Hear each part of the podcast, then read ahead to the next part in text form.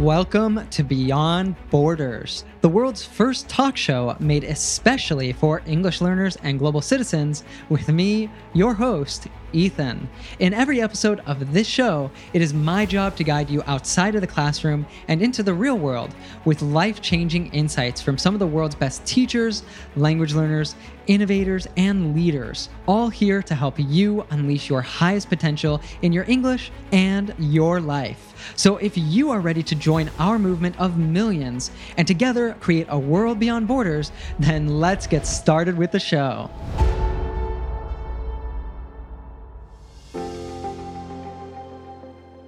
Emma from mm English is a YouTube teacher, English confidence coach, and entrepreneur based in Perth, Australia. She started her channel to help her former Vietnamese students get out of the classroom and develop real world fluency, and has now grown it to a community of over 4 million subscribers.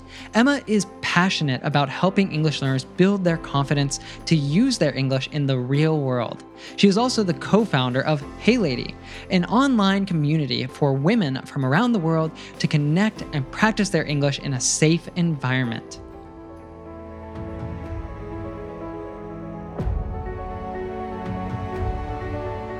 So I was so excited to have Emma on.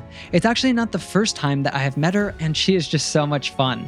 We talked about what exactly real world English fluency is and why it is not enough to just speak English with natives. She told me about how she overcomes cross cultural conflict in her Hey Lady community and how learners can develop the skills to make meaningful connections through English. We also talked about how you can deal with stress and anxiety when it comes to speaking. We discussed why having a strong purpose for your learning and anything else in life is absolutely crucial. And as always, we finished with a fun game where Emma and I tested our knowledge of each other's countries. That and so much more coming up in episode 9 of Beyond Borders.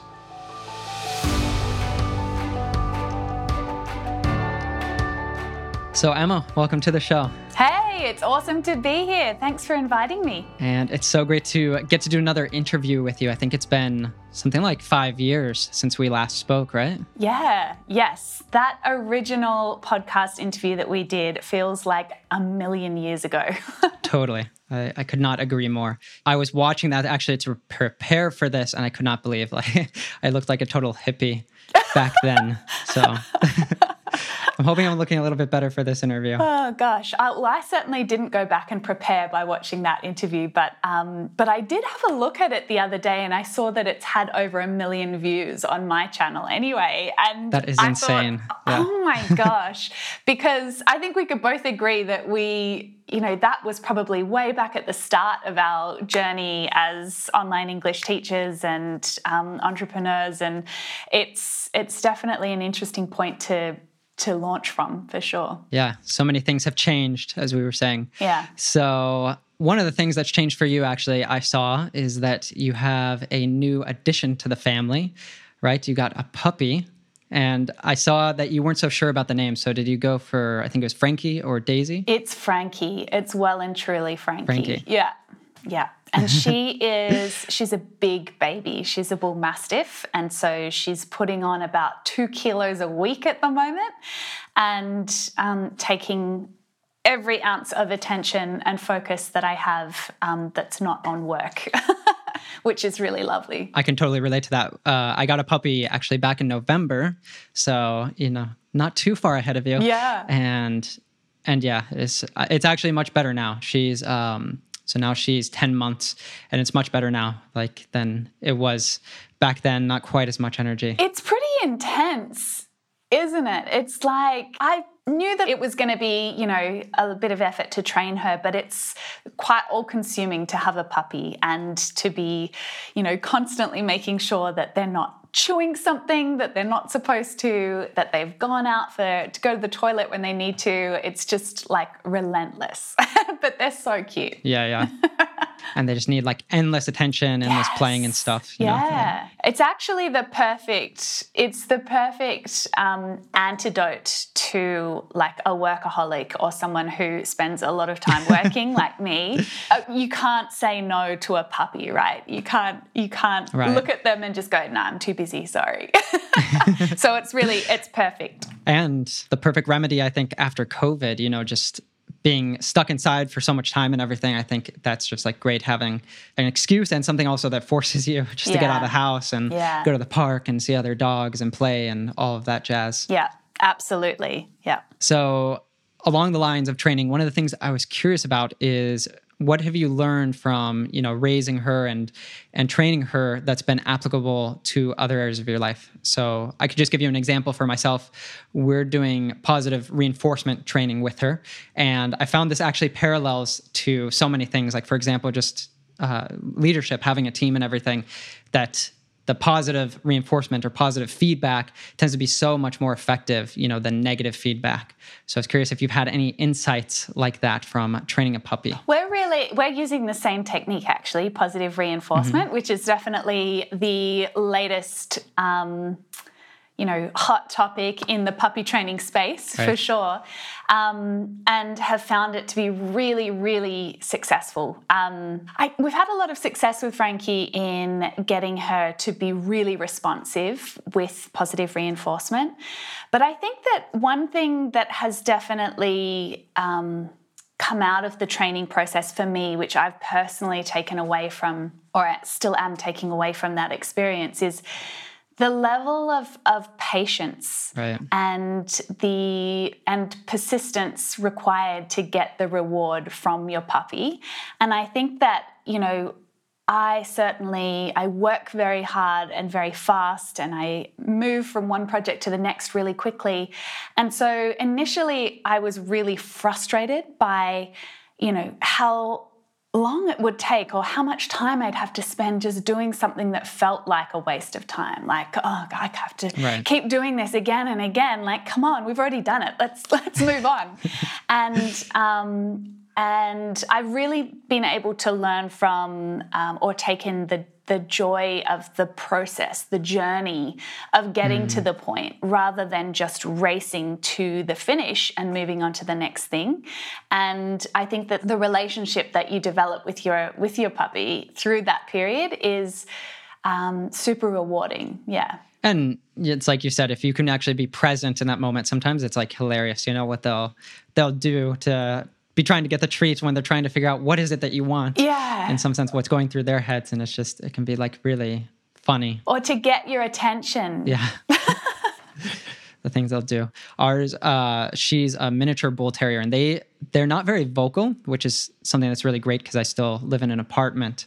But uh, you have to really pay attention if they do like bark or anything. So like sometimes I'll be working, you know, and she's like there by me, completely calm, and then I like hear her bark, and it's like, oh my god like you know we have to go outside. It's like that means there's something wrong. We have to go outside. And it's quite funny having those kind of things that are unique about every dog. Yeah. Yeah frankie's certainly got her own sounds. She's quite um, she doesn't bark a lot a lot but she vocalizes a fair bit and she's a bull mastiff so she has these beautiful like wrinkles and markings on her face which make her really quite expressive and so yeah. i can just find myself at times just just staring at her wondering what on earth is going on like what are you thinking about what is what's going yeah. on for you at the moment um, but yeah, it's it's so much fun to have a little puppy in the house. That's for sure. And uh, something I've thought a lot too with this is that for I mean I live in Barcelona, so obviously people uh, when I go out the door, people don't speak my native language, but it's such a great thing to meet people and obviously if you if you love dogs it's a great people to meet other people who love dogs and talk about your dogs so it for me it's been a really great language practice tool i think especially after covid and stuff that i wasn't getting out a lot that it has forced me to go out and meet other people. Have you found that you're also it's helping you to socialize more? Yeah, yeah, definitely. Um, where I live in Perth in Western Australia, there are I I would have to say that for a dog, this is one of the best places in the world to live. Um, mm. There's lots of great dog beaches, lots of amazing parks. And, you know, on a Sunday morning, you just, it's like a file of cars going past with dogs hanging out the window going down to the beach and, you know, everyone congregating down there. And um, it, yeah, it's lovely. It's, it's nice. Like I said before, uh, we, my partner and I work from home um, it is really nice to have the the excuse or the opportunity to go out and meet people in the neighborhood throughout puppy. Um, because yeah if you don't you don't force that yourself and you don't create those opportunities yourself which is easy to do um, yeah, it, you can kind of live live on the periphery a little bit, and so a puppy certainly drags you right into the middle of a community. Yeah, totally. That's one of the things I have been grateful for working from home is just having that excuse again to go outside to go enjoy the sunshine. So yeah. shifting into some of the work that you're doing at home. So on your website, you say that you help your students to launch their classroom English into the real world.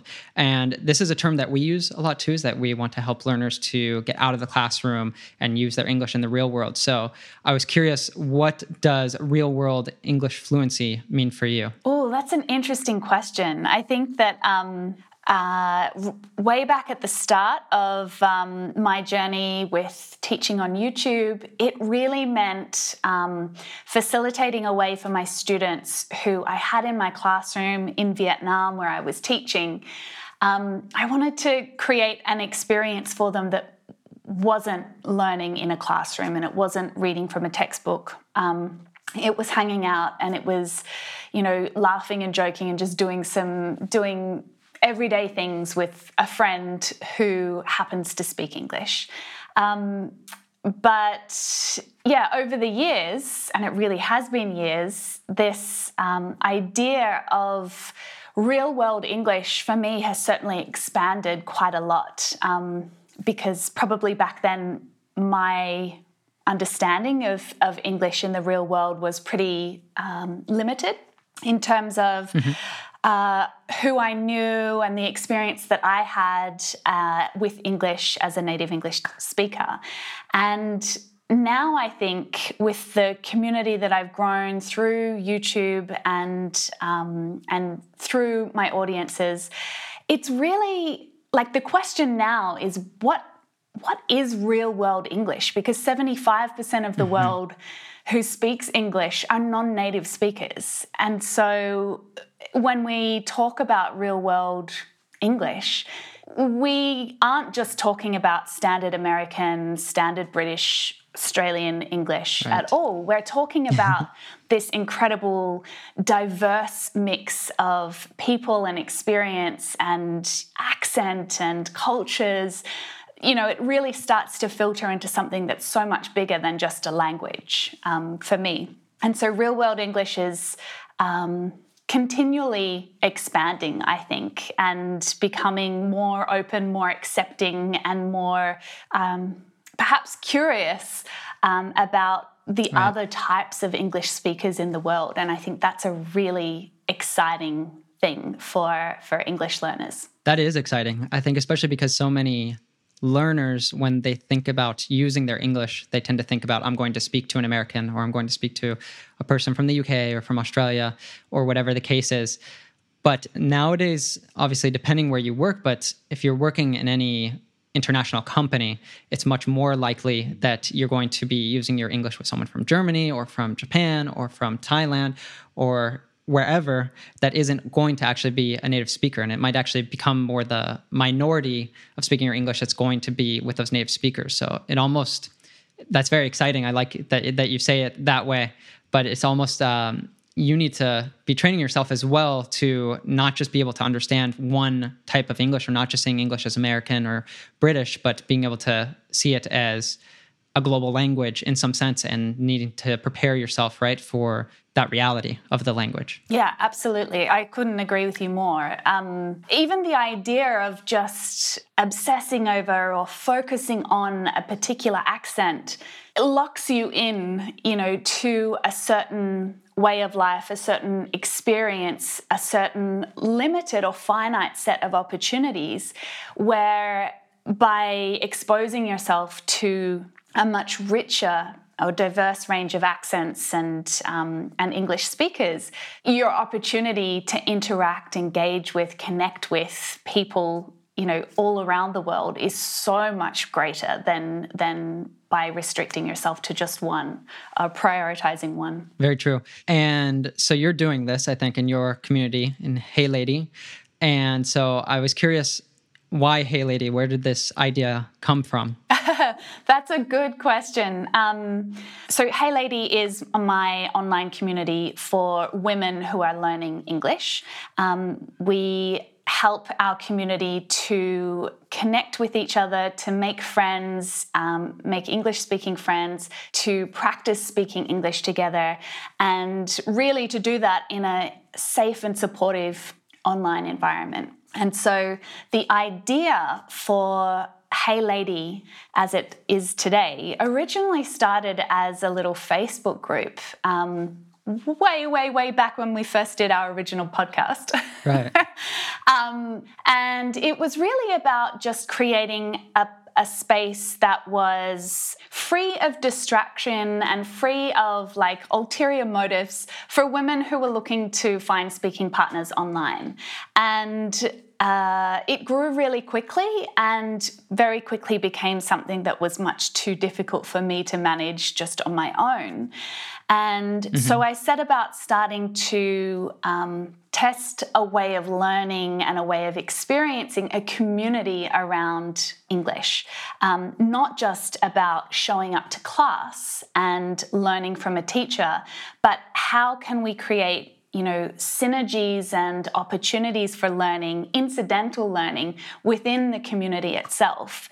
And um, the path, I guess, that's taken me from, from there to where we are now has been one of really immersing myself in the capability of technology to support this idea of, of online community and creating that connection and um, creating experiences through language.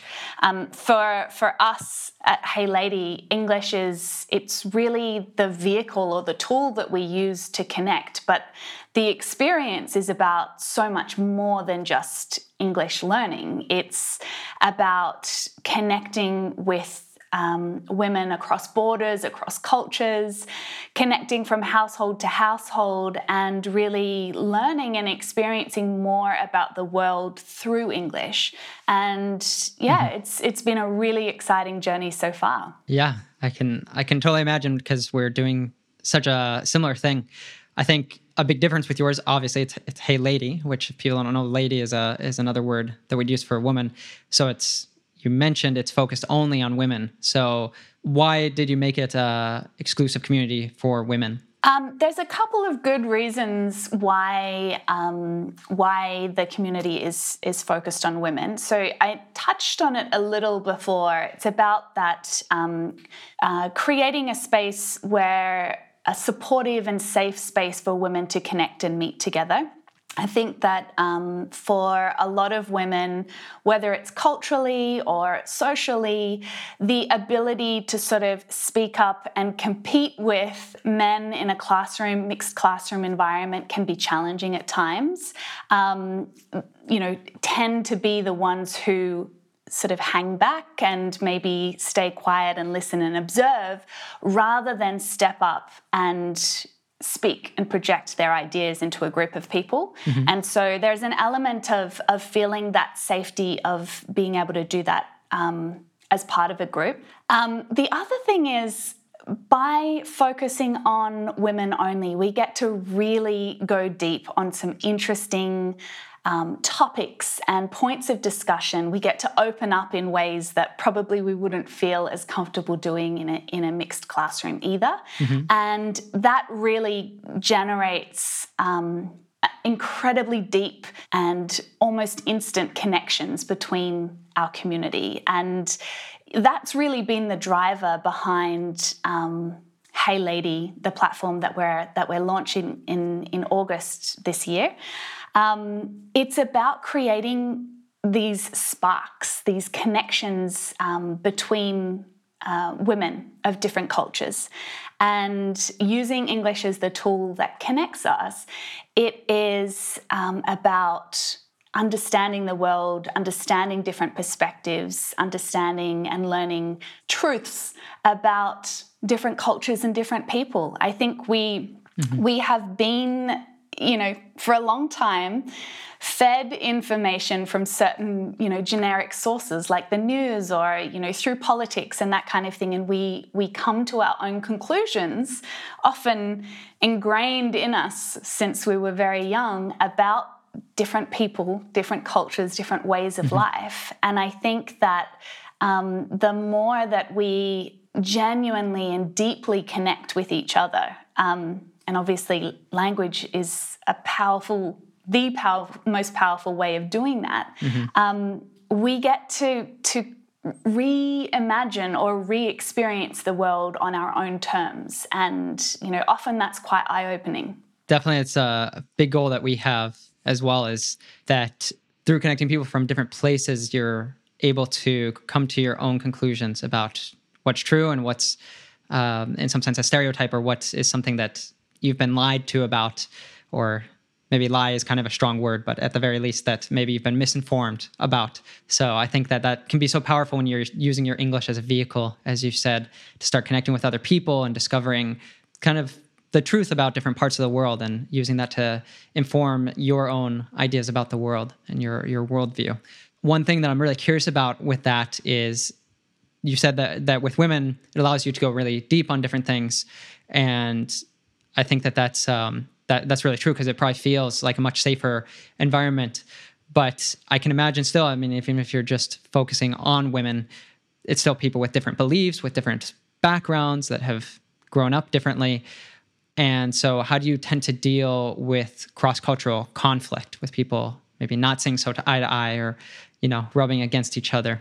Yeah, it's interesting. I mean, we do um, a lot of work within our community to model the behavior that we um, we hope the community will will um, take on and experience together.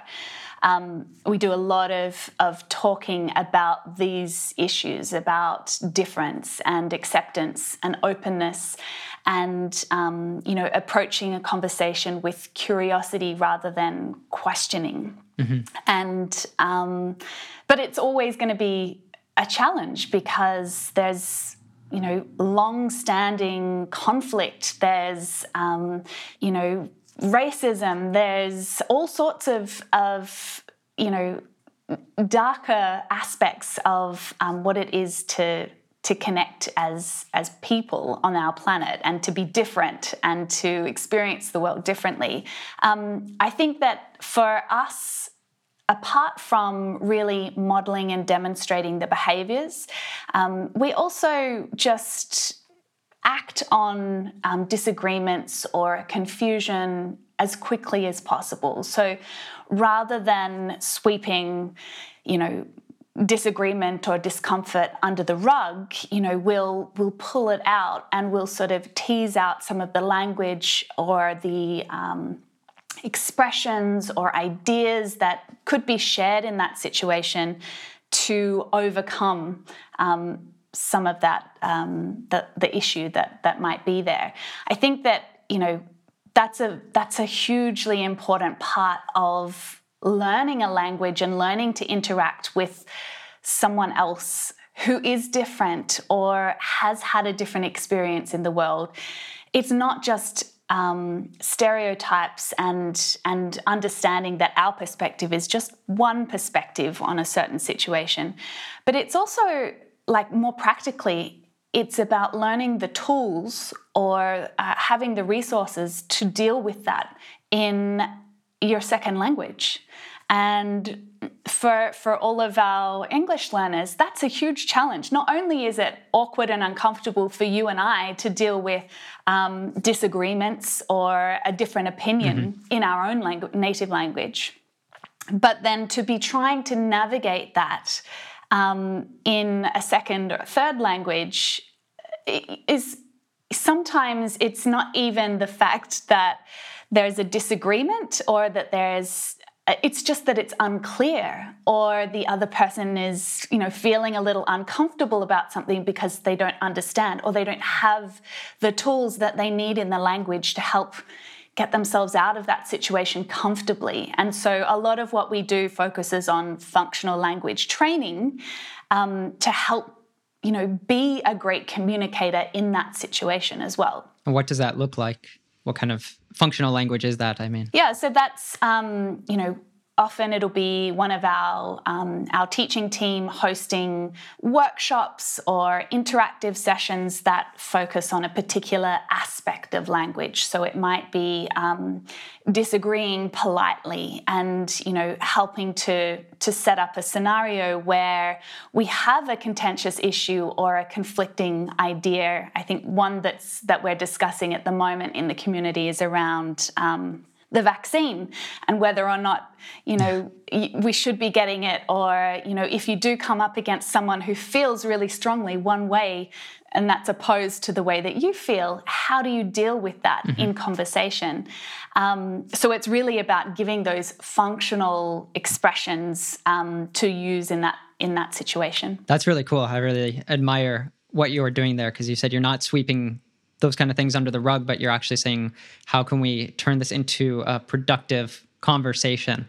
And maybe you won't always see eye to eye, right? But at least that you can, uh, like what you said about being curious before you're being judgmental. And I think really, in order to be a global citizen, in a sense, to be able to speak real world English, it's not just developing the language skills, but in so much, it's also just developing the skills to be a good listener and to ask questions and to put yourself in that other person's shoes before judging them and not letting your emotions kind of take hold of you and even just questioning your own place in the world and you know how much veracity there is in the beliefs that you have so yeah uh, that's that's really fascinating that you've been able to find different tools to do this in in yeah. your community i mean i think that's a lesson for anyone not just anyone learning english but course, you know yeah. any human on the planet um, so, you know, but hopefully the the opportunity of lots of diversity in English speakers will help to, you know, bring some of that out even in the native English speaking population as well. Yeah, I imagine in some sense at some point it's going to be it's going to become more that we native speakers like in order to participate on a global scale, we're going to have to be like developing these skills even more so than the people coming from non-native speaking countries that have, you know, along the way of learning the language have had to also deal with these cross-cultural sort of um, challenges. Absolutely. So I think that that's that's something that's really important is that we're able to bring that back to the native population. Uh, so something that we get a lot with the RealLife app, you know, that we're doing something very similar of connecting non-native speakers to non-native speakers is the objection that people say, you know, I only want to speak with natives. So I'm wondering, is this something that you have gotten very much with Hey Lady? And if so, how are you? What do you respond if someone says something along those lines? Yeah, this is. I find this to be such a challenge in the English learning space. Um, you know, this perception or this idea that the only way that I can learn is with an English teacher or with uh, a native speaker. And, you know, for me, that, that's true. You know, um, to an extent, there's there's the opportunity to learn with an English teacher. There's the opportunity to learn with a native speaker. Um, but by only sticking to that line of thinking, you're you limit the opportunity and the potential for your experience to be something that is really um, like singular in experience. It's it's like a like a classroom and a relationship between a teacher and a student, um, or a relationship between a colleague and a and you know another colleague. But by opening up the experience of learning to be not just with teachers but with um, other English learners, the experience again it becomes so much richer. And um, i will talk a little bit about um, Hey Lady because this is the experience that that I have as a teacher and as part of that community as well. Um, I think that in order to you know, re- progress, to become fluent, to become confident as a communicator in a language. Obviously, all of our students know how much time and energy and effort that takes, and money that takes as well. Um, and by creating those, those sort of limitations on your expectations for learning, you make that journey harder, more challenging because the only way that you can experience English is with a teacher. The only way to um, practice is to find a native speaker. When you're experiencing English as part of a community, so much more can happen than just learning grammar, learning vocabulary, practicing in a certain way. Um, inside our community, we we're really a member led um, member led community supported by teachers. So we have a coaching team that um, prepares content, material, topics, sets the scene for what our discussions are going to be about and how we're going to manage and interact with each other through this topic. Um, and are always on hand to facilitate or to connect or support um, as needed. But really, that's the way that the teacher student relationship really needs to function. You don't always need to have that teacher there. Mm-hmm. Um, you don't always need to uh, be able to turn around and say, hey, I've forgotten the word, what is it?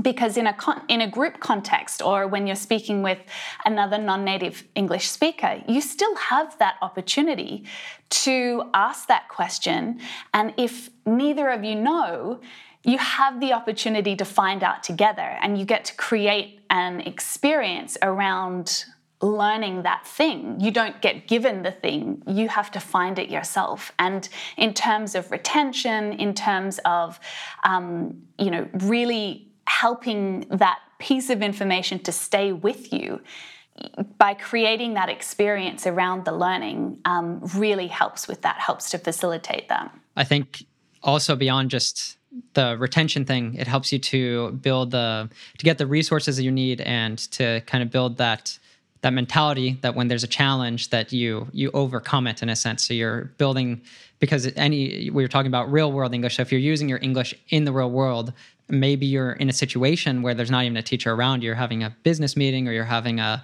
you're helping out a tourist on the street or whatever the case is where you know you're not going to know some word. And so you need to figure out you need to be able to kind of like put the pieces together in a, in a sense to figure out how can i still communicate my message. And i think that's really what fluency is in some sense is when you're able to kind of have those, those resources of I've I don't know the exact word, but I can explain it another way, or I can figure out some way to communicate this to you so that the message is not lost. Yeah, it's about um, empowering our students or empowering yourself to be able to solve those problems you know when you need to because mm-hmm. by only relying on having a teacher there to answer your problem or answer your questions um, obviously that isn't a real experience um, that unless that person happens to be you know there are a few of us who um, have a, a, partner who might speak the language that we're trying to learn. And in that case maybe that person is often with you. But for the majority you know we have to find ways of overcoming this and solving that problem ourselves. Right. um, and i think that the the experience of engaging in a language is made so much richer when you step outside of the classroom or the teacher student environment. Um, within, within Hey Lady, we have some incredibly creative um, groups that are connecting with each other around specific interests or specific um, agendas. Uh, like for example we have a group that is pulling together a cookbook that wow. um, you know has been created by our entire community. That's so cool. Um, there's a theatre group and they practice together perform do the most incredible performances for our community. Um, but they come together and experience english in that way. Um, with a group of non-native speakers they you know come up with the the play and the ideas for the set and the the characters. They get to practice week in week out together and you know have that experience of performing together. Not only is that you know a phenomenal way to to practice and improve your spoken english but it's an incredible like the, the part that's missing in a, a standard teacher uh, classroom experience is that longevity that motivation to keep continually showing up. And you know it's hard to do that in a really traditional environment but if you start pulling the experiences the topics the interests that you have towards your learning experience, it becomes and of course, then you start connecting with others who are equally as passionate or interested in that thing as you. Mm-hmm. Then it becomes so much easier to continually show up, to then make progress, and to be inspired by and supported by people around you who are doing similar things. And I think that, you know, that is one of the the hacks, I think, of the 21st century with language learning. It's about getting the heck out of a classroom and around pulling the things that you need to make your experience richer towards you. Yeah, that's such a great insight. I think it's it's really a paradigm shift too because so many learners when they think about the using the language they're thinking about I need to find a practice partner or I need to find a native that I can speak with or even like I need to get a teacher. And instead, if you're shifting uh, with what you're saying, which I totally agree with, is you're shifting your focus instead to connecting with other people who have the same interest and actually living your interest, living your passions with English as the vehicle to do that. And I think that when you're able to do that, then you know you're kind of transcending English as a language and you're using it really as a as a tool to connect to the world and to live the life that you really want to live. Yeah, absolutely.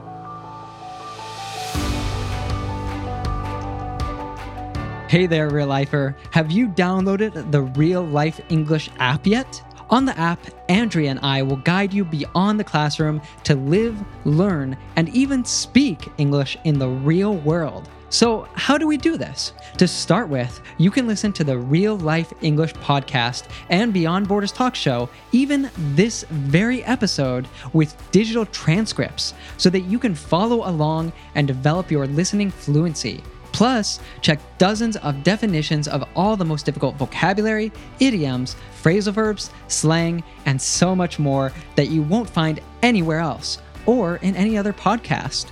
And how would you like to develop real life speaking confidence at the touch of a button by speaking with other learners while making friends across cultures? Sounds like a dream, right? Well, now with the RealLife app, it will be a dream come true. Download the app to listen to our podcast with transcripts and definitions whenever and wherever you want, and speak with people from all around the world. What are you waiting for? Join our global community today by clicking the link in the description of this podcast or by going to www.reallifeglobal.com slash app. That's A-P-P. Or simply search for the RealLife English app in the Google Play or Apple App Store today and let us guide you beyond the classroom to live and learn and speak English in the real world. Ah, yeah. We'll shift gears a little bit. People might be really shocked to hear from you that you have a fear of public speaking and that you're not naturally a risk taker. But I think, like, looking at the evidence, you take tons of risks. Uh, I saw that when you hit 100,000 subscribers on YouTube, that you quit your more comfortable job of teaching so that you could focus on that full time. Um, and people actually told you that you were crazy to do that. Uh, and obviously just showing up every week being on on youtube in front of millions of people starting a startup like you were we were talking about at the beginning so how would you say that you kind of have developed this uh, risk adversity that is i have a really i think it's a really healthy relationship with risk i am usually the cautious person I'm usually the thinker, mm-hmm. the one who plans and organizes. I don't like to step too far out of line. Um, but I'm also particularly stubborn, which means that if someone or something kind of suggests that I can't or I shouldn't do it, then there's a little part of me that that wants to prove that I can.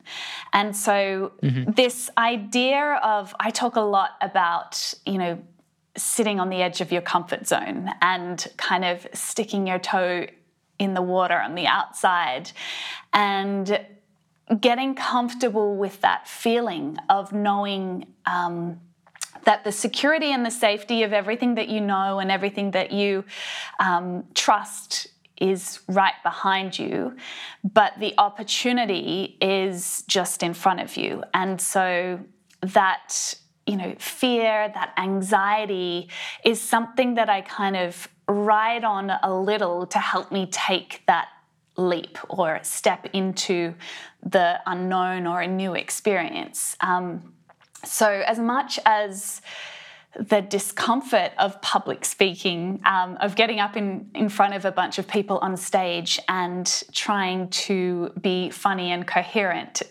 is really not my idea of a good time. Um, but also knowing that the experience of doing it is um, essential in order to continue moving forward or pushing a little further outside of, of that comfort zone. Um, that feeling of an increased heartbeat, um, a shortness of breath, um, that sort of shaky, uncertain feeling that I get in that situation. And I know it's a, a similar experience for a lot of my students as they're starting to speak in English. It's, totally, yeah. it, it really is that um, accepting that that feeling, although we associate it with um, huge negativity, that feeling itself is the opportunity to kind of take a step forward, to experience something that you would normally step back from. And so I've been training myself or trying to get comfortable with that edge space and know that when I'm in that, there is so much learning happening. There are so many um, different opportunities that are coming from just that one little moment that Mm-hmm. You know, if I stay back or if I step back into the safety and security, I miss all of that. And that means that the next time I go ahead and do it, I'm no further forward. Um, and so, yeah, I'd like I'd like to think that the um, the edge of my comfort zone is where I'm I'm getting comfortable in hanging out. That's how I move yeah. forward. I don't move forward in leaps and bounds, but I move forward in little little tiny baby mm-hmm. steps. Which probably is it, it can seem a little bit hard to believe because you seem so natural on, on camera and and I'm sure giving presentations and everything. So you've really you've really pushed yourself, I think, to lean into that fear, like you're saying that that uh, your quickening heartbeat and everything. Have you heard, you know, of this idea that you can that the bodily reactions to fear are very similar to or not so much fear, but like stage fright, uh, are very similar to the ones that you feel when you're excited, and that you can actually do a mental shift in that? Yeah, I have. I think that like understanding the bodily reactions to or the physical um, experience of fear is something that, well, that's something that I've become really interested in as I've been trying to sort of overcome some of these personal challenges in myself. And I think that, you know, mindset is a huge aspect to that. And, you know, knowing and trusting that your body is set up to manage and deal with you know fear and anxiety because um, we ha- have always had to deal with these things. We've always had to overcome challenges and trusting that we can is certainly a part of that process. But also you know and i think what you're talking about there with the same sort of um, experience or emotions of um, excitement and joy being similar to the mm-hmm. ones of um, stress and anxiety, it really is about, um, you know, then it comes down to what's in your head, like how you're thinking right. about the situation and how you're, you know, it's easy. It's easy. It's possible to flip flip a situation and to look at it with a completely different perspective just like what I try to do on the edge of, of my comfort zone and think, I could easily, you know, decide that this is scary and hard and difficult and step back. Or you could stand there and know that the opportunity is just one step forward and the new experience is one step forward.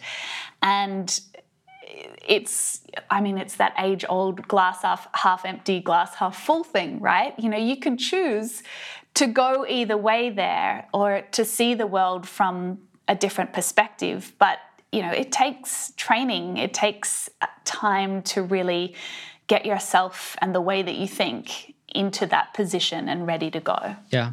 Yeah that's very true. So do you have any mantras anything that you tell yourself in those moments where you're you're about to step over the ledge in a sense?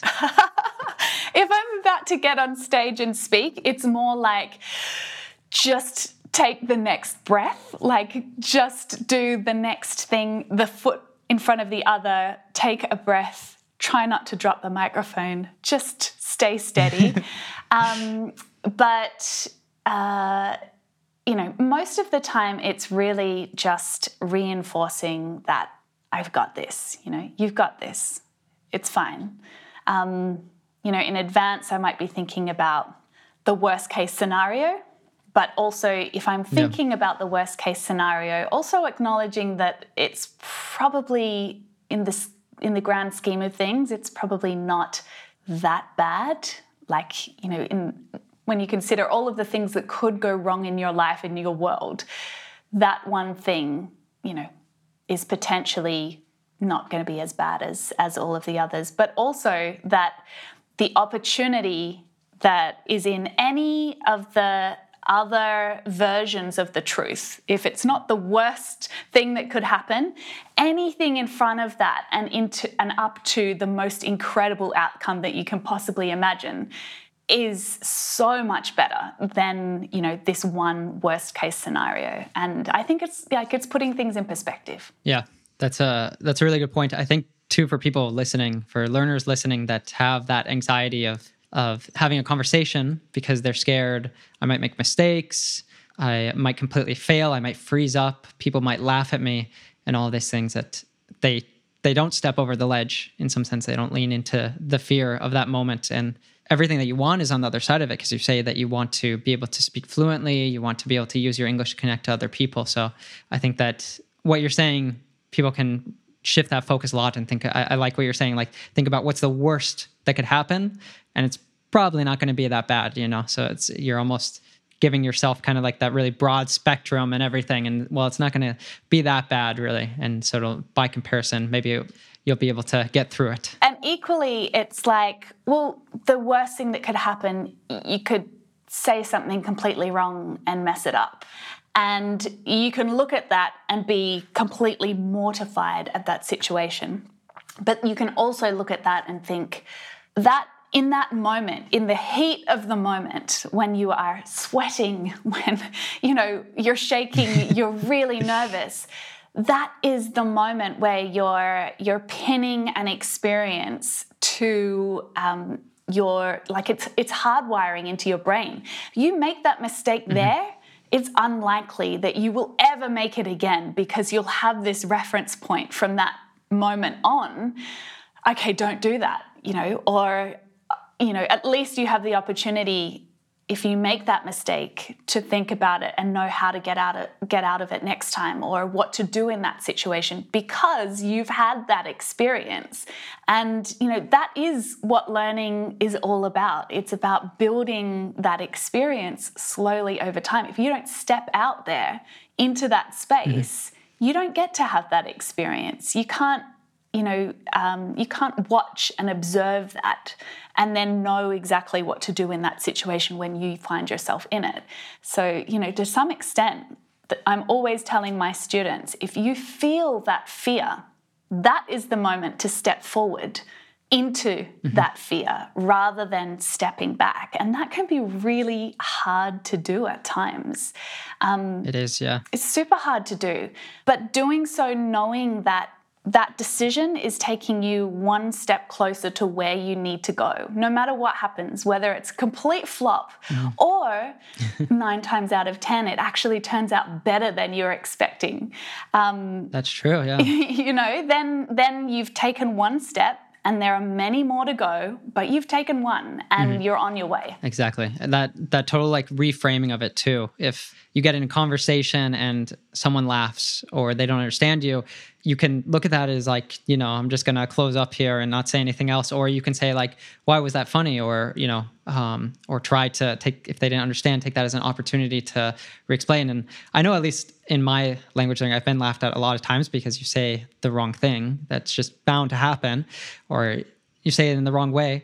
And that's what I tend to do is is try to understand okay why was that funny? And then I can avoid that next time. And a lot of times when that happens too it's I end up laughing at myself. It's like oh yeah that is really funny. So I think learning to laugh at yourself can be such a great skill for a language learner, right? Absolutely. Yeah. And in in general, I think that it's um, you know taking our, ourselves too seriously. Often that mm-hmm. can be a hindrance in you know lots of different aspects of life. Um, language learning for sure, definitely.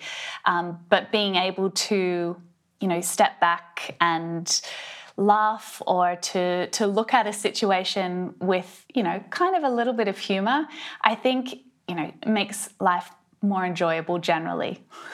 Yeah. And like you're saying people take it really seriously in the and in the sense that people really don't like that feeling that you almost feel like a child because you know you're thrown back into that reality where you can't communicate yourself fully the way that you want to. And one perspective of that is like, oh, I don't like this. This is uncomfortable. I'm not going to, I, I can't speak and stuff and, and putting yourself down. Or instead of taking it so seriously, you can play with it and like, you know, lean into that aspect of feeling a little bit childish and, and have fun with it and learn to laugh at yourself. Yeah, definitely. A really good exercise that I actually heard the other day for this, for if people, if you're really scared of doing anything, uh, kind of like you were talking about earlier, doing the exercise to think about the worst case scenario and what this exercise was similar to that is thinking in five. So you think, okay, how am I going to feel about this in five minutes, in five hours, in five weeks, in five months, and in five years? And you can kind of think like, um, how much am I going to carry about it in these different time frames? So maybe it's if you start to think about that, you could be like, okay, I might make a mistake when I have this conversation, but in five minutes, I'm not even going to be thinking about that because the conversation will have advanced. Or even if it's something that's really bad, it's like probably in five months or even five weeks, you're you'll have forgotten all about it or it won't matter to you. You'll look back and laugh at it. So i thought that that was a really interesting way to frame it. Yeah it certainly does put things in perspective, I think, because when you're thinking about, you know, um, we were just talking about my fear of, of speaking on stage, and when you put a time frame like five years on it, uh, the only thing that I can possibly imagine in five years, thinking back on a time when I was like freaked out getting up on stage and having to speak in front of people, is I'm so glad I did that because of where I've I've come from there, or like what it's been able to help me achieve. And there's no way in five years that you would still be sitting with that anxiety of, uh, oh my gosh, I regret ever doing that. I wish that I'd never done that. I, I've never overcome it. I've never gotten past it. You know, it's it helps to put things in perspective for sure. Yes, it will not kill you. All right. Uh, well, just conscious of time, I'm going to move into a couple rapid fire questions. So, first off, I wanted to ask Is there anything that you find that you're usually really curious about that most people are not curious about. So, just to give you an example, Vanessa, who I believe you know, uh, she said that what she gets really curious about is how people lived in the Middle Ages. So, she'll like doing any little thing, she'll think about how would people have done this in the Middle Ages? And so I'm curious, do you have anything kind of odd or interesting like that that you think might be similar? That is so funny. I'm going to have to chat to her about that because I have this obsession with. Um, like period drama, mm. which none of my friends have. So, you know, everyone's watching like sitcoms or like TV shows, dramas, whatever's popular. Um, and I'm always obsessed with like Jane Austen, Pride and Prejudice, like take me back to the 18th century kind of thing, and experience life at that time. Um, so I'll have to I'll have to chat to her about that. Um, though uh, probably the only thing that popped into my head was just like a fascination with people and personality types is something that um, I think possibly tied to the fact that I that I have a team, that I you know have had to quickly learn the ways of business and um, uh, things like that. Working with a group of people on a project that is essentially one that you thought up and came up with and you know ultimately the the struggle or the challenge of making it happen is is yours with the support of the team it becomes so important to understand how to connect with different types of people and mm. how to respond to them, how to give praise, um, because not all of us love to give praise or to receive praise in the same way. And mm-hmm. so, you know, understanding those nuances between different people is something that I have probably started developing a bit of an obsession with um, to the point that you know, often I'll be sitting at the pub or, or somewhere and looking at someone who I haven't met or interacted with in some way, but I'll be observing them and, and making up something about their personality in my own head. that is hilarious. uh, I think that's so important though, because one of the things that we've been uh, reflecting on a lot, I think, in the last year, building a team as well, is how important it is actually to have diversity within the team because a lot of we're drawn more to surrounding ourselves with people who think like us. So that you'll say oh i have this idea and everyone will say oh that's a great idea and whatnot. But maybe it's not a great idea. And that's why having people with diverse perspectives who are going to actually disagree with you and you know butt against that and bring things that you never would have thought about is so important. So that's really interesting too. I think if you're if you're able to we were even talking about this a little bit earlier kind of ties back into what you were saying about uh, you know cultural conflict and everything but that if you're actually able to maybe identify okay this person has a different personality type and put yourself in their shoes to really understand that i imagine that it helps to make things run more smoothly and help you to get down to the bottom of what is the best idea here. Yeah i think it helps you to have a much more effective working relationships. It helps you to build trust and to build um, you know the right kind of positive working experience with with your team. I'm not sure that I'm an expert yet, but um, but I'm working on it. Yeah, obsession is, I guess, the seed of expertise in some sense. Yeah. All right. So, a final question: uh, If you could create a video, let's say on YouTube, that every English learner in the entire world would see, what topic would you choose? I love this question. Um, I have like as soon as I I heard you you mentioned this a little um, when we were emailing back and forth before meeting. And the answer to this question is instant for me. It is about understanding your purpose, your reason why. Um, because I think in order to be successful in anything, anything that takes time, energy, effort, persistence, commitment, like learning English, like building a business, like doing a whole bunch of hard things, there is always going to be time when you just want to throw your hands up in the air and walk away and just think, mm-hmm. do you know what? I'm not doing this is too hard. I'm not cut out for this. Um, and all of the other excuses as to why not, you know, pop into your head. Right. But I think that if you really understand your deep purpose, your deep reason for why you are doing something, how it is going to support you and your family or your dreams or your bigger purpose, it becomes your key to getting through those difficult times because there there's always going to be the hard time. There's always going to be the challenge, you know, where you've got to overcome something that is in your way. And if you can continually be coming back to steering the ship back to your why and your reason for being there and your reason for making this massive commitment, then it's you know possible to to keep moving forward. Yeah, that is so essential. That's a great choice for a video to create. I used to actually with all of my students when I was teaching, it's like the first day of class would be what is your why and it's you know i would have them like really have them go through the five whys exercise trying to get really down to a deep unique driving purpose for them and actually like put it on a sticky note on their computer or their yeah. fridge or write it down and take a picture of it and set it as a screensaver on their phone. So there's something that they could constantly be reminded of and constantly coming back to. So uh, absolutely love that video choice. And I think it ties in well with what we talked about for a while here, just of finding ways to tie your English to the things that you're passionate about. So not thinking so much about, I have to study English, but rather, I have a bunch of friends who are also into theater or cooking or whatever, and I use the language with them, and that's why I need to improve. So, yeah, absolutely amazing uh, advice there, Emma. And I think we can roll into our game before we wrap up the interview. Oh, I'm excited about this game. All right. so let me get Andrea on. We are going to be doing some trivia on you're going to be answering trivia questions on the United States. I'm going to be answering trivia questions on Australia, and they'll all be true or false. So that'll make it a little bit easier. But we're going to see who knows whose culture better. Oh. I'm sure you'll win because Australians know much more about America than Americans do about Australia. Culturally ignorant Americans. How do I know that you haven't been secretly preparing for this in the background?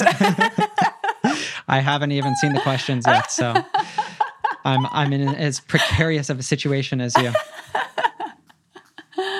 Hey, Andrea. Hi, guys. Hi, Andrea. Hey. Hi, Emma. It's nice to meet you. Yeah, you too. How are you doing? Pretty good. So let's get started then.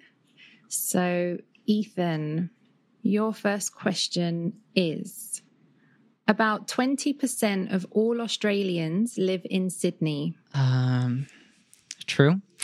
Correct. Well done. It's it is true. Wow. It's about 5 million people that live wow. in Sydney. I don't even know what the most populous city was, but like I'd imagine Melbourne. Yeah, Melbourne. I think Melbourne took, overtook Sydney a few years ago as the the most populous there city. Go. Mm. So it's probably about 2020. Do you know what Perth is on that? As in the number of people who live here? Yeah, or like the percentage, more or less. Uh, oh, how's my maths? I'd say maybe about five, ten percent, ten percent. Could be. Maybe a bit less. no, wait. Let's just. I don't know. I don't know. I always find, um, I remember when I came to Europe, everyone was always asking me about the population of London and things like that. And really, we don't tend to know these things in the UK, right. but I think it's quite a popular topic, like in Europe, and people just can, you know, say these numbers and know the population of cities and towns and stuff. I'm terrible at that. yeah, me too. We're language people, not math people. Okay, so Emma, there are nearly 76 million dogs in the US. I'd say yes. True. yep, you're right. Well done. Wow. It is true. It's amazing. I was thinking about that in the back of my mind as we were talking about our puppies earlier, Ethan, yeah. and wondering how many there were in Australia. But now, um, now I know how 70, that's like three times the population of Australia just in dogs. Right. yeah, they have the second most in the world. The first is Brazil. Brazil. Really? Yeah. Yeah, right. Yeah, it's really interesting. Yeah. Okay. So, Ethan, your next question is Melbourne hosts the World Championship of Cockroach Racing. Cockroach Racing. wow, that's obscure. Feels weird to say true. I mean, I'm going to say true because that's like so obscure, but I mean, they've all been true so far. This one is false. It does That's exist. Good. but it happens in Brisbane. Really? It's in Brisbane. Yeah, right. I was trying to keep my face neutral because I was like, I did not know that that happened in Melbourne. All right, so we're 1 1. Yes, you are. And on to Emma's second question. You can get a unicorn hunting license anywhere in the USA. This seems ridiculous. Don't you like all of your licenses are all state by state though? So it's a weird thing to have like a consensus on. You can get it mm. anywhere. So I'm going to say false. That was some good like reasoning there. Reasoning, You're yeah. correct. It is false. but you can get it from Michigan Michigan's Lake Superior University. So it is possible. yeah, right. I didn't know we have unicorns that you can even hunt. Okay. Emma, your next question is Melbourne has the largest Greek population outside of Greece. I think that's mine, right? Oh, sorry. Oh, yeah, sorry. okay. Sorry, Ethan. yeah. Should I repeat that? I, I got it. I've heard this before, uh, but I'm trying to think because I thought it was Sydney that had the largest Greek population outside of Athens, but uh, could have been Melbourne. So I guess I'll say true. Maybe I mixed up cities. Correct. It is true. It is correct. Yeah. Amazing. I have a lot of family there as well that I, I haven't met all of them yet, but I have a lot of family in Melbourne and Adelaide. Hmm. Andrew is Greek Cypriot, so that's the connection Ah, there. okay. yes. The one thing I miss about not living in Melbourne is the food. And yeah, there's a lot of incredible Greek food in Melbourne that I miss a lot. I also learnt recently from one of the, the ladies in my um, community that Brazil has the biggest population of Japanese people outside of Japan, which Yeah. completely came as a surprise to me. It's very cool. There must be lots of Yeah. interesting statistics like this floating around out there. Right? yeah. Yeah, it's in Sao Paulo, I think, is they have like a humongous Japanese population. There's like a neighborhood and everything. It's Yeah. like something like little Tokyo, you know? Yeah. Yeah. Awesome. Wow. It's a long way from Japan. It's a long way. yeah. So, as a city, yep, Melbourne has the largest population, but as a country, it is the US. Um, but as a city, there's many in Melbourne. Yeah. So, we have one more question. It's your final question, Emma. So, I think we're at 2 2, aren't we? So, Emma, if you get this correct, you win the trivia quiz. Oh, okay. Yeah. All right. Okay, so your final question is There's a city called Annoying in the US. Mm, annoying. All I can think of is Wyoming, which kind of sounds pretty similar. Um, yeah, I'm going to say true. It's false. Dang. Unlucky. Oh, no. It's, yeah, th- there isn't one called Annoying, but there's one called Boring in the state of Oregon. Boring Oregon. oh, imagine living there. oh, that means we came, it's a draw, right? It's a draw. Yay. Amazing. That was fun. Well done. Thanks. Yeah, it was fun. Um, it was really, it was really great catching up. and we learned some things about cockroach races and strangely named cities. yeah, absolutely. See you guys later. See ya. See you, Andrea. Bye. Nice to meet you. All right, Emma. So just to wrap up, do you have any asks for the audience? Yes, of course I do. Um, I would love for anyone who's listening to come and check out Hey Lady. Our new platform is launching in August um, 2021. And uh, it has been something that has been such a huge um, investment of energy and time, and um, we're so excited about the the potential of our new platform for our community.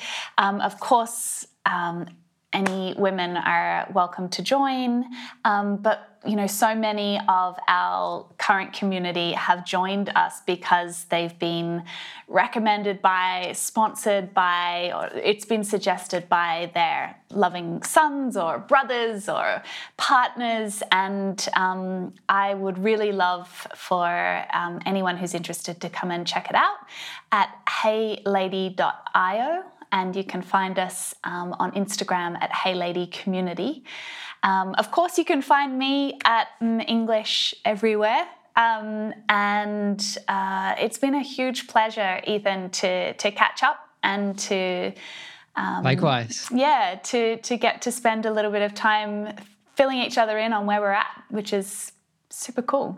Yeah, I couldn't agree more. Uh, as we were saying before the interview, we've kind of had these parallel journeys over the last five years and doing very similar things. So uh, I really appreciate everything that you're doing also to help give people a more global perspective, using their English as a tool in some sense for global citizenship and to really use it as something that they can find their passions with, make their life better, and make the world a better place. So, thanks so much for everything that you're doing and for coming on the show and sharing all of your insight with our audience, with the real lifers out there. It was a pleasure. Anytime. Thanks so much, Ethan.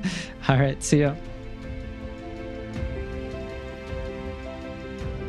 Thanks so much for joining me today. I hope you enjoyed the interview. You can find all the mentioned links and resources from this show on the show notes at reallifeglobal.com. It is also linked in the description of this episode. If English fluency is important to you, then remember to check out our RealLife app where you can practice listening to native speech and speak with other learners from around the world while also discovering new cultures. In addition to that, you can get a full interactive transcript and vocabulary for this interview. You will find that linked in the description or just search for RealLife English in the Apple App Store or Google Play Store. For now, remember that no matter what divides us, that which unites us is far greater. See you on the next show.